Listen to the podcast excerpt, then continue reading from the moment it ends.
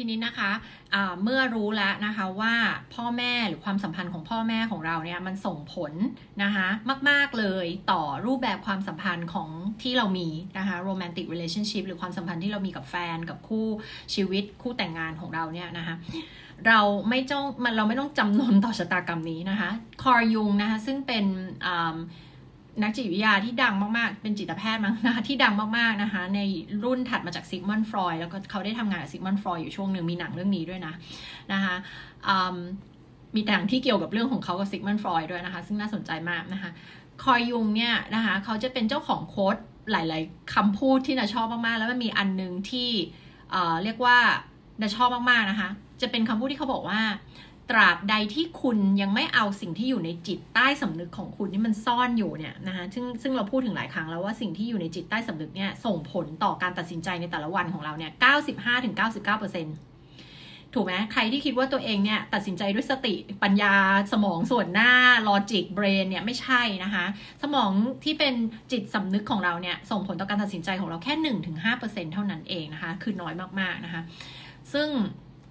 แปลว่าสิ่งที่มันอยู่ในจิตใต้สำนึกและส่งผลต่อการตัดสินใจของเราเนี่ยนะคะถ้าหากว่าเราไม่เอามันมาจากใต้จิตใต้สำนึกขึ้นมาอยู่ในจิตสำนึกใน conscious mind ให้เราเห็นว่าเรากำลังดิวกับอะไรอยู่เนี่ยนะคะอย่างในตัวในเรื่องนี้ที่พูดถึงก็คือ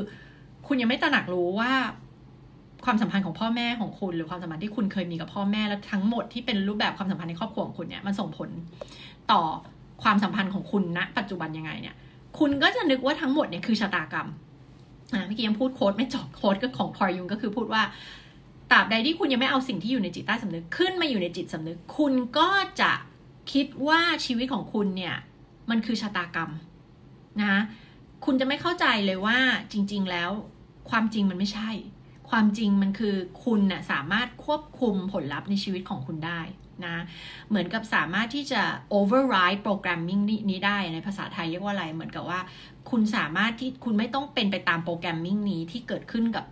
สมองของคุณ แต่คุณสามารถเขียนทับโปรแกรมนั้นได้นะคะคุณสามารถที่จะมีโปรแกรมที่มันแบบดีกว่านะคะ ล้ำกว่าเนี่ย install เข้ามาในสมองของคุณนะ แล้วก็เขาเรียกว่า ชนะโปรแกรมอันเดิมที่มันเคยถูกสร้างมาจากวัยเด็กนะคะ โดยการที่เขาเรียกว่าคุณก็ต้องเยียวยาตัวเอง คุณก็ต้องมีโค้ช คุณก็ต้องมาศึกษาเกี่ยวกับเรื่องพวกนี้นะคะ ไม่ได้ไม่ใช่เฉพาะแต่มีโค้ชแต่ว่าคุณสามารถทำงานกับไซโคเทอราปิสก็ได้ นักจิตวิทยาก็ได้นะคะ คือแล้วแต่เลยว่าจะเลือก profession ผู้เชี่ยวชาญด้านไหนนะคะที่จะมาช่วยคุณนะ คุณไม่จำเป็นต้องทำตาม ทำซ้ำรูปแบบความสัมพันธ์ของพ่อแม่ หรือรูปแบบความสัมพันธ์ที่คุณเคยเห็นในครอบครัวมานะคะคุณสามารถที่จะ break cycle ได้นะคะก็คือ หลุดออกจากวงจรอันนั้นนะคะแล้วไม่เป็นตามนั้นนะคะเมื่อคุณรู้แล้วคุณต้องการอะไรคุณมีผู้เชี่ยวชาญแล้ว คุณอยู่ในเส้นทางการฮีลิ่งนะคะคุณจะค่อย ๆ ตกผลึกค่ะว่าจริง ๆ แล้ว คุณอยากเป็นใคร คุณอยากมีตัวตนแบบไหน แล้วคุณอยากมีชีวิตแบบไหน แล้วคุณอยากมีความสัมพันธ์แบบไหนนะคะคุณจะเข้าใจทุกองค์ประกอบของชีวิตนะคะว่าเป้าหมายที่แท้จริงแล้วอะคะ่ะคุณต้องการชีวิตแบบไหน แล้วก็เรื่องของความสัมพันธ์ก็เป็นหนึ่งในองค์ประกอบของชีวิตแบบไหนถูกไหมนะคะเมื่อคุณได้เข้ามาทำงานกับผู้เชี่ยวชาญ สิ่งที่คุณคาดหวังได้เลยก็คือเรื่องของงานฮิลลิ่งและการให้อภัยนะคะ คือไม่มีลูกค้าคนไหนเลยที่จะ โค้ชแล้วไม่ต้องมีงานในเรื่องของการให้อภัยแล้วก็การฮีลิ่งนะไม่ว่าจะมาจากครอบครัวดูสมบูรณ์แบบดีแค่ไหนอะทุกคนต้องมีทรอมาทุกคนต้องมีบาดแผลทางจิตใจนะคะ โดยที่เราไม่รู้ตัว เพราะว่าเวลาที่พูดถึงฮีลิ่งพูดถึงบาดแผลทางจิตใจ พูดถึงทรมาเนี่ย หลายคนก็นึกว่ามันต้องเป็นความรุนแรง ต้องมีการทำร้ายทางร่างกายหรืออะไรต่างๆ ซึ่งไม่จริงนะคะอย่างลักษณะหนึ่งที่จะพูดถึงประจำก็คือ over protective parents เนี่ย คือรูปแบบของพ่อแม่ที่เลี้ยงลูกแบบไข่ในหิน หรือประคบประงมมากเกินไปเนี่ยนะคะ ก็ทำให้เราเกิด limiting belief หรือว่าความเชื่อผิดผิดบางอย่างเกี่ยวกับตัวเอง เกี่ยวกับโลกใบนี้ เกี่ยวกับการเลือกใช้ชีวิตและการตัดสินใจในสิ่งต่างๆนะคะทำให้ความจริงในโลกของเราที่เราถูกเลี้ยงมาเนี่ยมันบิดเบือนจากโลกแห่งความเป็นจริงนะคะพอเราออกไปอยู่ในโลกแห่งความเป็นจริงเนี่ยเราก็ต้องไปเรียนรู้อะไรหลาย ๆ อย่างที่เอามันไม่เป็นไปตามที่เราเคยคิดเคยเชื่อนะคะเพราะฉะนั้นเนี่ยการถูกเลี้ยงมา แบบดีเกินไปเนี่ยก็สร้างปัญหาให้กับชีวิตเราด้วยเช่นกันนะคะถึงแม้ว่าจะแบบไม่ได้เป็น trauma ที่เจ็บปวด แต่ก็เรียกว่าสร้างเป็น limiting belief หรือความเชื่อที่จำกัดตัวเองขึ้นมาในตัวเด็กคนนั้นนะคะนำไปสู่ปัญหาต่างๆ ในชีวิตได้ด้วยเช่นกันนะคะเพราะฉะนั้นเนี่ยทุกคนมีปัญหาที่เกิดขึ้นมาจากการเลี้ยงดูแม้พ่อแม่จะพยายามเลี้ยงดูแบบสมบูรณ์แบบหรือว่าเพอร์เฟกแค่ไหนก็ตามนะคะนะเชื่อว่าทุกคนจะมีเรื่องของการฮีลิ่งเรื่องของการให้อภัยที่ต้องทำนะคะเเวลาที่มาอยู่ในเส้นทางของการพัฒนาตัวเองนะซึ่งในการที่เราจะเริ่มไปดึงดูดความสัมพันธ์ที่ดีๆ เริ่มไปสร้างความสัมพันธ์ที่ดีๆนะคะเปลี่ยน attachment style ของเราจาก insecure ให้มาเป็น secure secure เนี่ยนะคะ ก็ต้องทำเรื่องของ personal development work ที่ที่มาทำกันเนี่ย ที่มาทำกับโค้ชหรือว่าทำกับผู้เชี่ยวชาญต่างๆ เนี่ยนะคะ คือ หลังจากนั้นนะคะหลังจากที่ให้อภัยแล้วเกิดการเยียวยาแล้วเนี่ยเราก็จะต้องมานั่งดูกันจริง ๆ มาตกผลึกกันจริง ๆ ค่ะว่าคุณอยากให้รูปแบบความสัมพันธ์ของคุณเป็นยังไงนะสำหรับใครที่โสดอยู่เนาะก็เราก็จะมาดูกันว่าความสัมพันธ์ที่คุณต้องการเนี่ยคืออะไรอะไรคือ criteria checklist ของคนที่คุณอยากมีอยู่ในชีวิตของคุณที่อยากอยู่ด้วยกันไปตลอดชีวิตต้องเป็นคนแบบไหนหรอนะคะซึ่งอันนี้อาจจะพูดง่ายจริงๆกระบวนการในการทำก็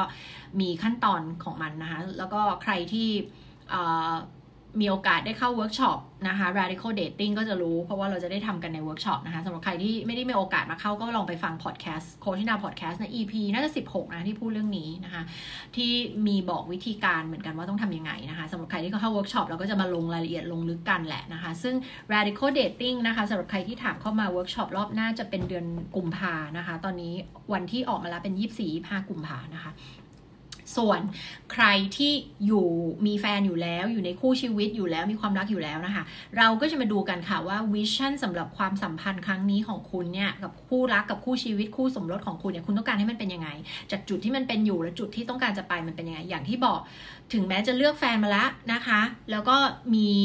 เขาเรียกว่าประเด็นว่าพ่อแม่รูปแบบความสัมพันธ์ของพ่อแม่เรา แล้วก็พ่อแม่เขาส่งผลมาที่ตัวเราและตัวแฟนของเรายังไง แล้วพอเรามาเจอกันเนี่ยนะคะ มันก็คือเหมือนเอาเรื่องราวจากบ้านเขาและบ้านเรามารวมกันเนี่ยนะคะทรมาของเขาทรมาของเรามารวมกันเนี่ยนะคะ รูปแบบ attachment style อะไรต่างๆเนี่ยสี่อย่างที่พ่อแม่ส่งผลมาถึงเราเนี่ยแล้วพอเรามารวมกันเนี่ยเป็นคู่กันเนี่ยนะคะ มันก็จะเอามาหมดเลยนะคะ มาผสมกันหมดเลยเนี่ยแล้วก็ก่อให้เกิดปัญหาต่างๆ ในความรัก เพราะฉะนั้นการที่เราเรียนรู้เรื่องพวกนี้ เรามีการ healing เรามีการให้อภัยแล้วเรามาตั้งเป้าหมายว่าเราอยากเห็นความสัมพันธ์ของเราเป็นแบบไหนนะคะ อันนี้เป็นสิ่งที่สำคัญมากแล้วก็ต้องทำนะคะซึ่งใครที่เป็นคู่อยู่แล้ว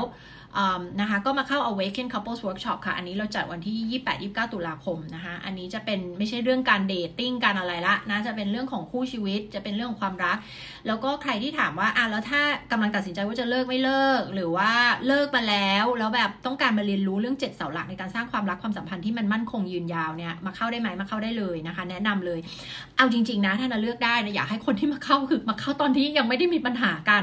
นะคะ มาเข้าก่อนแต่งงานมาเข้าแบบตอนที่คบเป็นแฟนกันได้ยิ่งดีเลยนะคะ เพราะว่าอะไรเพราะว่ามันไม่ใช่เรื่องของการไม่ใช่ไม่ใช่เวิร์กช็อปที่จริงๆนี่นะตั้งใจที่จะสร้างขึ้นมาสำหรับคนที่มีปัญหานะ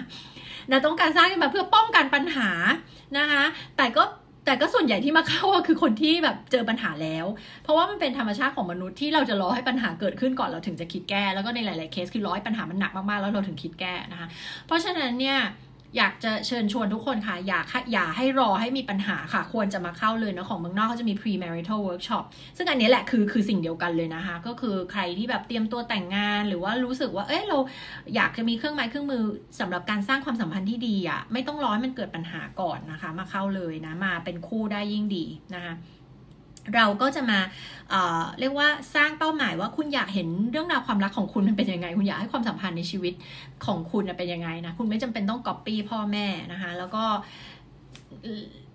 สิ่งต่อมาที่เราจะทำก็คือจะต้องมาตกผลึก เรามาเข้าใจต้นเหตุปัญหาต่าง ๆ ของเรานะคะ แล้วก็มาดูว่า solution คืออะไรค่ะในการแก้ปัญหาของแต่ละคนนะซึ่งเวิร์กช็อปของเราไม่ได้รับคนเยอะอยู่แล้ว เพราะเราต้องการที่จะแก้ปัญหาแบบเคส by เคสเนาะหา customize solution สำหรับแต่ละคนนะคะก็มาเข้ากันได้นะคะ แล้วก็โหมันเป็นความสัมพันธ์ที่ยาวนานที่สุดในชีวิตนะความสัมพันธ์กับชีวิตคู่ของคุณเนี่ยเพราะฉะนั้นคุณควรจะลงทุนกับมันนะคะกับ 2 วันนะคะแล้วก็กับค่าใช้จ่ายเหล่านี้คือมันคุ้มคุ้มแล้วค่ะที่คุณจะลงทุนเพราะว่ามันส่งผลต่อความสุขแล้วก็ทุกอย่างแล้วก็ใครที่มีลูกเนี่ยมันก็จะส่งต่อต่อเป็น generation ต่อต่อไปด้วยนะคะ เพราะฉะนั้นก็มาเรียนรู้กันนะคะ แล้วเดี๋ยวเราพบกันนะคะ กับเวิร์กช็อป Awaken Couples ค่ะ